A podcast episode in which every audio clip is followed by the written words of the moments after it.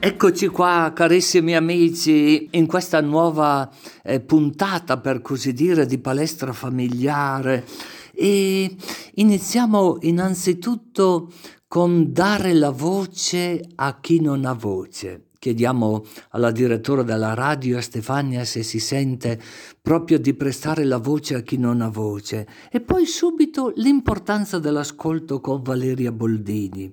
E seguirà proprio qualcosa che mi sembra stupendo, bellissimo. Un giovane pedagogista, Cameletti Giacomo, che tra l'altro ha tantissime deleghe ai servizi nel comune di Sarezzo, di Sarezzo, lì già in Val, in Val Trompia, no?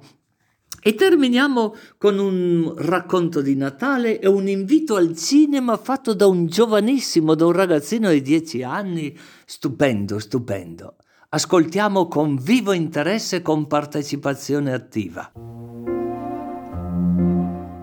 Giovanna scrive da una città del centro Italia. La sua è una umile domanda di aiuto per non perdere la casa, come scrive all'inizio della lettera. La situazione va raccontata partendo dal 2018, quando, appena compiuto i 50 anni, si è trovata a dormire per strada e poi in una pensioncina con il marito e i due figli a causa di uno stratto. Dopo due mesi di lotte e sconfitte, racconta Giovanna, la coppia riesce a raccimolare la caparra per un appartamentino e sembra che le cose si rimettano in marcia. L'affitto è di 900 euro e loro due, lavorando con contratti a tempo, lei come commessa e lui come libero professionista, sono riusciti a pagare tutti i mesi. Fino al 2020, quando la pandemia ha sconvolto di nuovo la loro vita. Entrambi sono rimasti senza impiego, senza cassa integrazione, senza aiuti. Adesso ci ritroviamo in arretrato di tre affitti. Facciamo veramente fatica ad andare avanti.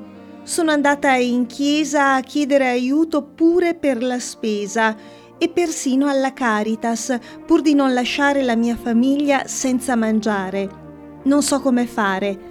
Vi chiedo umilmente aiuto per non finire ancora una volta per strada. Non potrei sopportare un altro stratto, né per me né per i miei figli, ai quali non voglio far rivivere quella tragica esperienza. Io sono disperata e spaventata. Questa lettera è un chiaro grido di aiuto che spero venga ascoltato. Si può aiutare Giovanna e la sua famiglia a ritrovare un po' di pace anche con un piccolo aiuto sul conto corrente postale 15596 intestato ad Avvenire, la voce di chi non ha voce, Piazza Carbonari 3, Milano, oppure con assegni intestati ad Avvenire, la voce di chi non ha voce si può fare anche un versamento ad avvenire, la voce di chi non ha voce, banco BPM, IBAN IT 05 Y 050 340 174 170 12201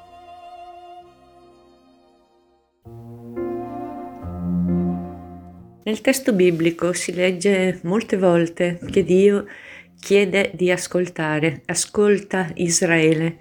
E Gesù stesso invita ad ascoltare e a mettere in pratica la parola che lui stesso pro- propone. Ascoltare non è facilissimo, noi sentiamo tanto, abbiamo intorno eh, parole, rumori, musica, chiasso, ma ascoltare è una scelta. Eh, si ascolta quando qualcosa interessa, quando si cerca, quando si vuole imparare. Ascoltare una persona, ascoltare uno della propria famiglia, significa scegliere di prestargli attenzione. Ascoltare significa mettere un po' da parte se stessi, mettere un freno al proprio pregiudizio che si scatena quando ascoltando qualcuno noi abbiamo già deciso eh, cosa dire, cosa fare, cosa pensare, l'abbiamo già appunto giudicato. Ascoltare significa mettere tra parentesi le proprie emozioni per dare spazio a quelle di un altro. Questo fa sì che a volte ascoltare diventi difficile, impegnativo e tuttavia è la base per poter costruire dei rapporti. Ognuno di noi spesso si lamenta di non essere ascoltato, di essere ignorato, come se eh, la sua voce non contasse niente, come se la sua persona non contasse niente. Quello che noi vogliamo per noi stessi dovrebbe essere ciò anche che offriamo alle persone che abbiamo intorno. La necessità di prestare ascolto a un coniuge, di accogliere quello che vive, quello che passa, significa fargli posto, significa anche cambiare la propria vita per poter dare corpo a ciò che abbiamo ascoltato. Ascoltare un figlio, cercando di capire chi è questo figlio, cosa sta vivendo, ascoltare senza aver già deciso cosa fare di lui. È una scelta difficile perché ognuno di noi ha le proprie aspettative e spesso siamo concentrati sui nostri desideri, sui nostri progetti. Ascoltare significa appunto cambiare anche la propria vita e lo esprime Gesù quando dice che chi ascolta la parola di Dio e la mette in pratica è una persona che costruisce la sua casa sulla roccia, che resiste a ogni bufera, a ogni tempesta. Ascoltare in casa, in famiglia, significa proprio rendere salda quella casa e quella famiglia. Cari amici, buonissima domenica a tutti voi. Oggi abbiamo con noi un giovanotto. Eh? A me sembra molto giovane, dopo anche lui vi dirà quanti anni ha. No? Si chiama Giacomo di Sarezzo. E il cognome è un cognome un po' Camilletti. Non so se avete sentito ancora un cognome così. Non so se è proprio lì della valle. Io dico della Valtrompia lui ha fatto dei studi particolari che gli chiederemo, gli chiederemo pedagogia, no? Dopo non so se oggi si dice scienza dell'educazione o qualcosa del genere, no? Perciò buona domenica Giacomo. Buongiorno e buona domenica a lei e a tutti eh, coloro che sono collegati e sono in ascolto. Ecco, eh, tu sei sposato, hai famiglia? Sì, io sono sposato, mia moglie si chiama Serena, sono sposato da ben due anni e due mesi e felicemente sposato posso dire perché è una, scel- è una di quelle scelte che ti cambia in meglio, ha cambiato in meglio sicuramente la mia, la mia vita e il mio percorso. Ho capito, ha un nome tua moglie? Sì, come dicevo Serena. Serena, fa un programma di vita un programma di vita serena, no? Sì, serena, serena di nome, serena di fatto e soprattutto con la sua presenza rende più serena anche la mia giornata, anche le mie fatiche, anche la mia vita. Quindi... Allora sei fortunato due volte? Sì, due volte. o tre. Volte, o tre. Bisogna capire se anche lei è fortunata allo stesso modo, però quello dovrebbe dirlo lei. Dovrebbe dirlo lei, dovrebbe dirlo lei. E Avete avuto fidanzamento prima di sposarvi? Sì, siamo stati fidanzati per ben sei anni e fino al giorno in cui abbiamo deciso che era giunta l'ora per cambiare passo e quindi fare una nuova avventura insieme, sposandoci ovviamente in chiesa e poi cominciando la nostra convivenza. Perché, perché, è importante questo fidanzamento, no? Prima di compiere il passo, come, come, dicevi tu. Perché è importante nella vita di due persone? Normalmente si dice conoscersi un po', no? Non so fino a che punto questa parola abbia un peso, un significato. Io credo che il fidanzamento sia una parte essenziale, sia la parte di eh, transizione che ti deve portare alla scelta consapevole di dedicare, donare tutta la tua vita all'altro. E per farlo è fondamentale questo periodo in cui eh, ci si conosce, ma non tanto superficialmente come si possa pensare, ma ci si conosce in profondità quindi ci si comincia a scambiare anche le parti peggiori di sé, i nostri piccoli difetti, che poi diventano quelle cose che imparando a conoscere eh, ci rende unici, ci rende anche, diciamo così, riconoscibili all'altro, all'altra metà. Ci, ci si sente rispecchiati, ci si crea un rispecchiamento dove le virtù, le risorse, le fatiche, i difetti vanno a convogliare insieme in quella che è l'unione, mi piace chiamarla perfetta, che poi viene appunto consacrata con il matrimonio, senza fidanzamento, che è diciamo quella palestra eh, propedeutica al matrimonio, credo che si possa fare fatica, perché è veramente bello scoprirsi e legarsi giorno dopo giorno fino all'acquisizione della consapevolezza completa. Ecco. Tua moglie, tua moglie mm, eh, cosa fa di bello? Che lavoro fa? Visto che non è qui presente. Mia moglie fa l'assistente sociale. Fa l'assistente sociale e lavora in Civitas a Lumezzane incivita. Ho capito. E perciò tutte queste cose bellissime che stai dicendo, no? dell'importanza del fidanzamento per compiere quel passo decisivo, eh, mi portano a chiederti tu mm, che studi avevi fatto, qual è un po' la vocazione professionale della tua vita. Parto dalla vocazione. La vocazione professionale è sempre stata quella di eh, mettersi al servizio di mettersi a servizio del prossimo, dell'amico, del gruppo di adolescenti in oratorio, di tutta la comunità.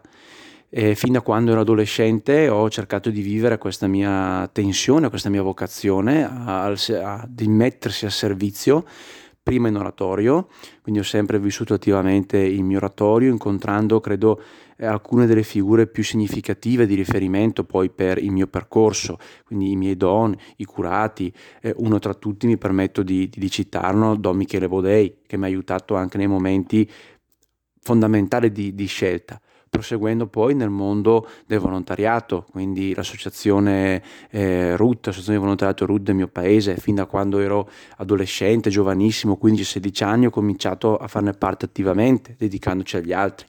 Ecco, questo che tu dici che ti è nato quasi spontaneamente con questa esperienza adolescenziale, giovanile, eh, ti è stato trasmesso dai tuoi genitori o qualcosa che è nato in te spontaneamente? No, io credo di poter dire a tutti gli effetti che è stato trasmesso uno stile, un modo di approcciarsi eh, all'altro e alla vita che mi è stato trasmesso e che ho sempre visto nei miei genitori sia dalla parte del papà, diciamo così, che dalla parte della mamma. Entrambi mi hanno sempre insegnato l'importanza di eh, ricordarsi, dedicarsi, prendersi cura anche dell'altro e non solo egoisticamente di se stessi.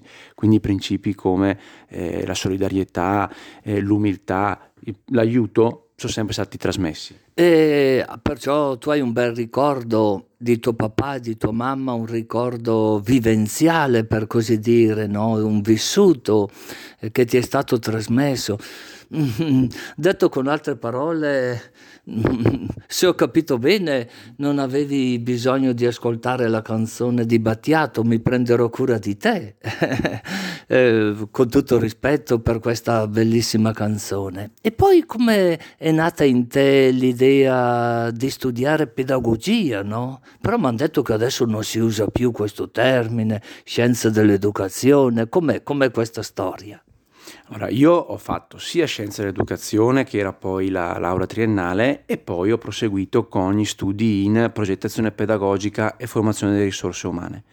La scelta rispetto a questo indirizzo è stata sicuramente particolare e curiosa e rientra con la figura che citavo prima. Quindi io inizialmente volevo fare il medico, eh, quindi studiare medicina, è andata male quella strada, eh, questo, questo sacerdote eh, mi ha provocato con una frase e mi, di, mi, disse forse non c'è solo quella strada per prendersi cura dell'altro e quindi così ho scoperto questa passione che poi è diventata un lavoro a tutti gli effetti per la pedagogia, quindi il mondo dell'educazione, della formazione, dell'accompagnamento continuo dell'altro, delle persone. Ho capito. E allora potremmo dire che davvero l'educazione è qualcosa che fa parte non solo della mente, no?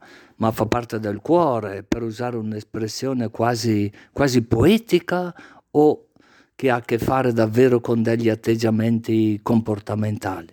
Io credo che l'educazione sia sempre stata e continuerà a essere una questione di cuore oltre che di mente e lo dico anche ai vari genitori che ho occasione di incontrare nella formazione genitori, in incontri che, in cui vengo chiamato diciamo così a essere il relatore. È una questione di cuore perché per intraprendere il viaggio dell'educazione, educare qualcuno, accompagnare qualcuno, ci vuole passione continua, ci vuole intenzionalità ogni giorno, ci vuole dedizione e anche sacrificio. Quindi questa passione educativa, questa intenzionalità non può che venire dal cuore e poi ovviamente supportata in maniera opportuna da quello che può essere la mente, quindi un po' di strumenti, un po' di conoscenze che possono supportare questo cammino permanente, perché poi l'educazione si può parlare su tutto l'arco della vita, per tutto l'arco della vita e non limitata a una semplice parte, a uno semplice periodo. Certamente, certamente, no? Come diceva quella signora anziana, no? che non voleva mai morire, perché diceva che aveva sempre qualcosa da imparare, no? E, però qual è secondo te la grande differenza tra l'essere informati per imparare e per essere educati? Perché uno potrebbe avere un'informazione molto vasta, e addirittura una volta si diceva, ma quello lì è un, una persona erudita, no? Però qual è quell'informazione che ti fa capire il bello della vita, per così dire, affinché si trasformi in amore?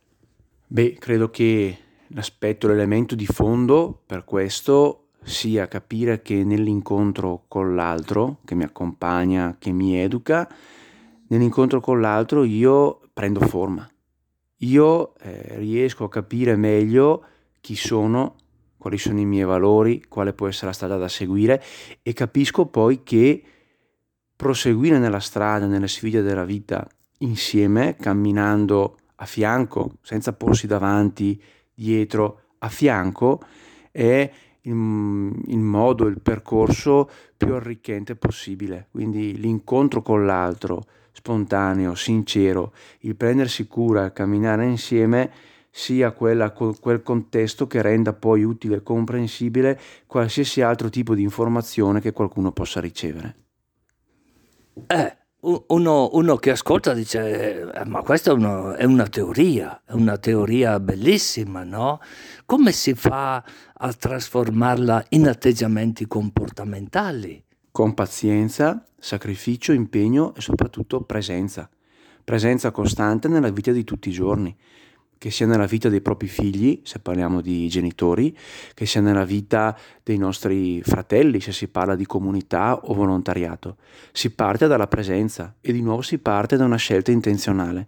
Io scelgo di essere presente nella vita dei miei figli per accompagnarli, per supportarli, per camminare insieme, scelgo di essere presente nella vita dei fratelli per aiutarli, per supportarli e soprattutto per crescere insieme, perché ricordiamoci che in educazione, nella relazione educativa, tanto si dà ma molto di più tante volte si riceve e quindi c'è questa, questo crescimento reciproco e continuo. E cosa, cosa, pensi tu Giacomo? Ah, amici, se qualcuno si è sintonizzato in questo momento con la ECZ in blu, stiamo dialogando in un modo così molto sereno, un po' ameno, con Giacomo Camelletti di Sarezzo, no? Stiamo parlando un po' di cose alte sull'educazione. Cosa diresti tu Giacomo a quei genitori che certamente gli vogliono bene ai loro figli, che tante volte assumono un atteggiamento un po', uso io la parola da sindacalista verso i maestri, verso i professori, che li difendono in un modo sproporzionato e loro stessi si rendono conto eh, che stanno un po' travalicando no? i loro compiti, loro stessi, che però non hanno, come potremmo dire, quella pazienza che tu ricordavi prima, eh, quel sacrificio, insomma. quell'arte di apprendere. E tu dicevi che tante volte si dà, si riceve, però perché poi nella vita pratica eh, questo non balza subito evidente? È una domanda complessa e cercherò di rispondere in maniera completa nonostante il poco tempo. È un problema reale. Spesso ci troviamo di fronte ai genitori che anche per sana preoccupazione, sana amorevolezza, sono iperprotettivi. Mi piace fare esempi, genitori un po' campana, no? Ma vorrei, ecco, eh, dire a questi genitori, mi piacerebbe consigliare a questi genitori di provare a non aver paura, a non aver timore di lasciare sperimentare ai propri figli anche un po' l'esperienza dello sbaglio, dell'errore, del fallimento, ok? E recuperare quindi la valenza educativa dell'errore, dello sbaglio, di quelle che possono essere piccole frustrazioni positive.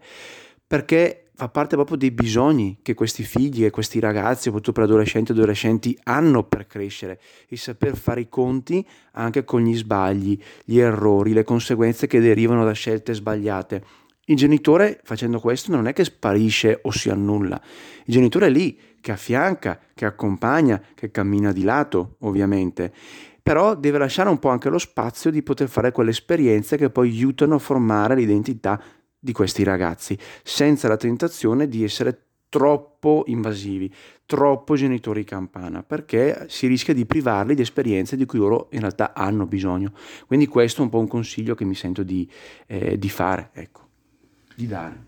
Certo, no, no, io ti ringrazio, no? questo mi sembra molto bello quello che stai dicendo.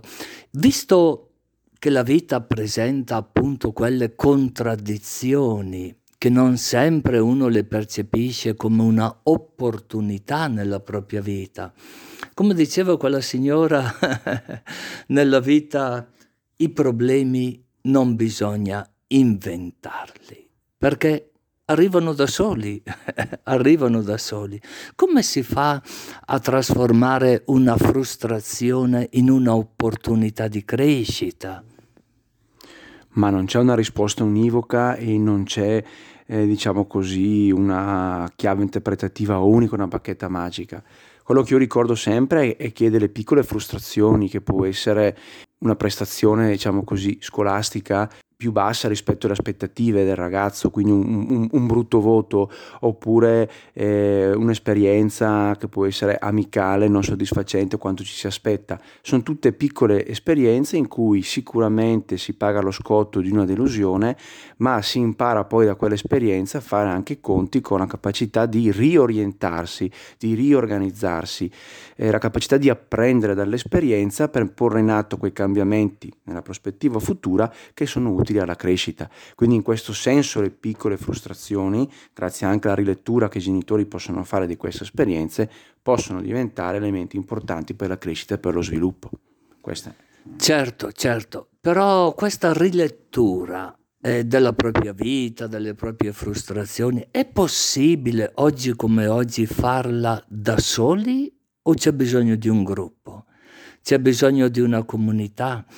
Nella quale uno non si sente giudicato, ma mette in comune proprio, le proprie esperienze, le proprie delusioni e anche i propri successi.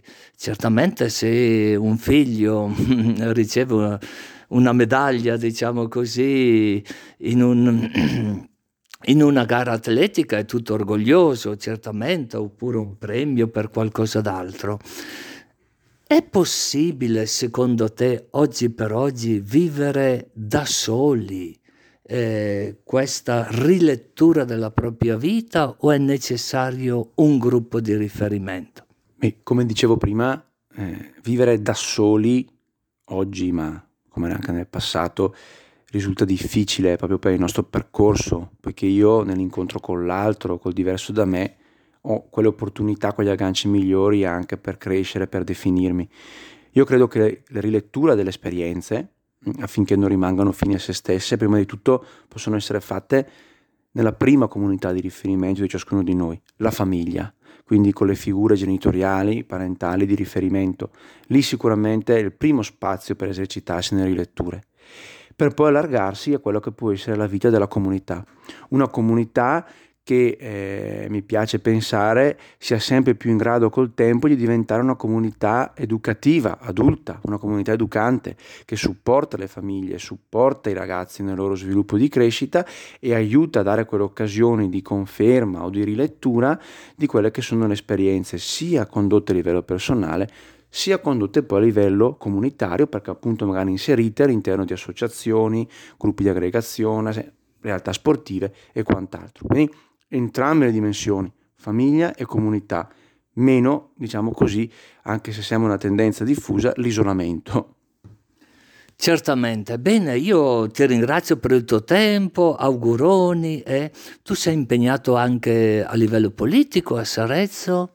Sì, io sono impegnato anche a livello politico e nel comune di Sarezzo eh, sono assessore eh, all'ambiente, al patrimonio, al commercio e a, altre alcune deleghe e anche questo è un ruolo che cerco di ricoprire con passione e con quell'ottica di cui parlavo prima di mettersi al servizio di. Eh, ma scusami, eh, tre deleghe ho capito bene, non sono un po' troppe?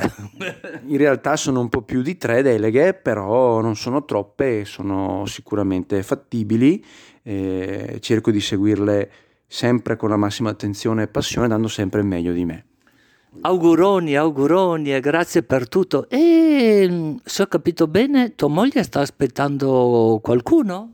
Esattamente sì, eh, siamo in un periodo di ulteriore cambiamento, eh, stiamo aspettando il primo bimbo, diciamo così, e quindi a presto saremo in tre. E auguroni, auguroni per tutto. Avete già pensato al nome? No, per ora no, è troppo presto, ci penseremo più avanti. Benissimo, benissimo. Buona domenica. Grazie, buona domenica a voi. Racconto di Natale. Dalla torre merlata del castello si poteva ammirare il paese incorniciato da colline verdi e boscose nella stagione estiva. Le case, alcune bianche, altre colorate, si snodavano ai lati della strada principale, che sbucava nella piazza dove si ergeva la cattedrale, con il campanile svettante nel cielo, il municipio ed il bar più frequentato dagli abitanti.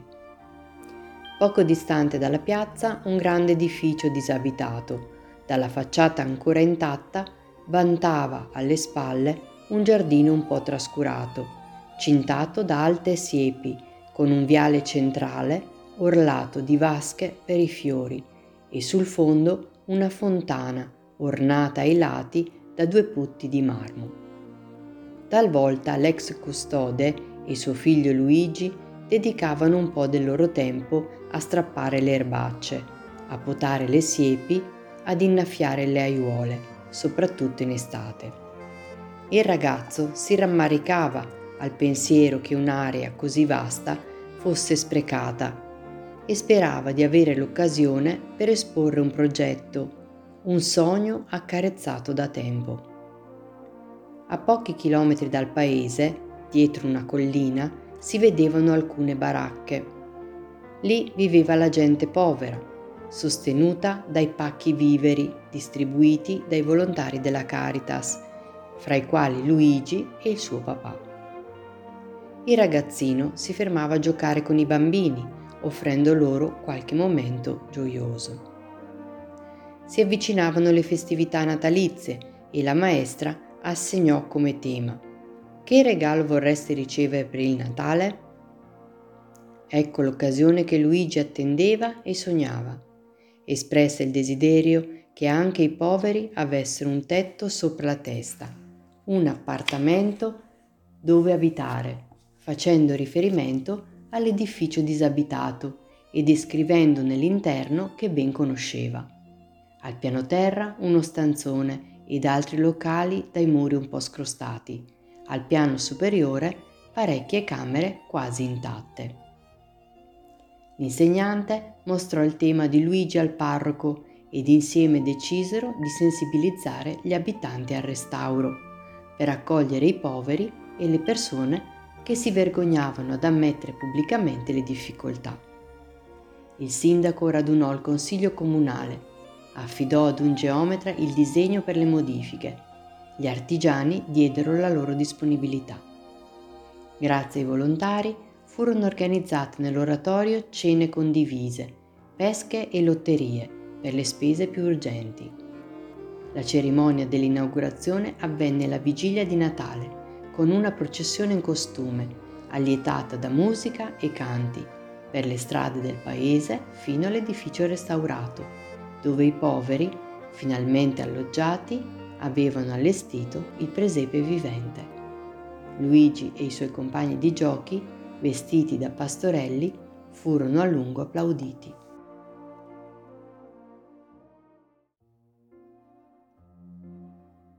Invito al cinema. Il film consigliato per questa settimana è Chiedimi se sono felice. Commedia 2000. Regia del trio comico Aldo Giovanni e Giacomo e di Massimo Venier. I tre si interrogano sulla felicità che sembra risiedere proprio nella loro amicizia. Il film ottenne un grande successo a tal punto da diventare campione di incassi nell'annata 2001 e in data marzo 2018 mantiene il dodicesimo posto di film italiano più visto. Amici, splendida domenica a tutti voi e se Dio vuole alla prossima. Addio piacendo.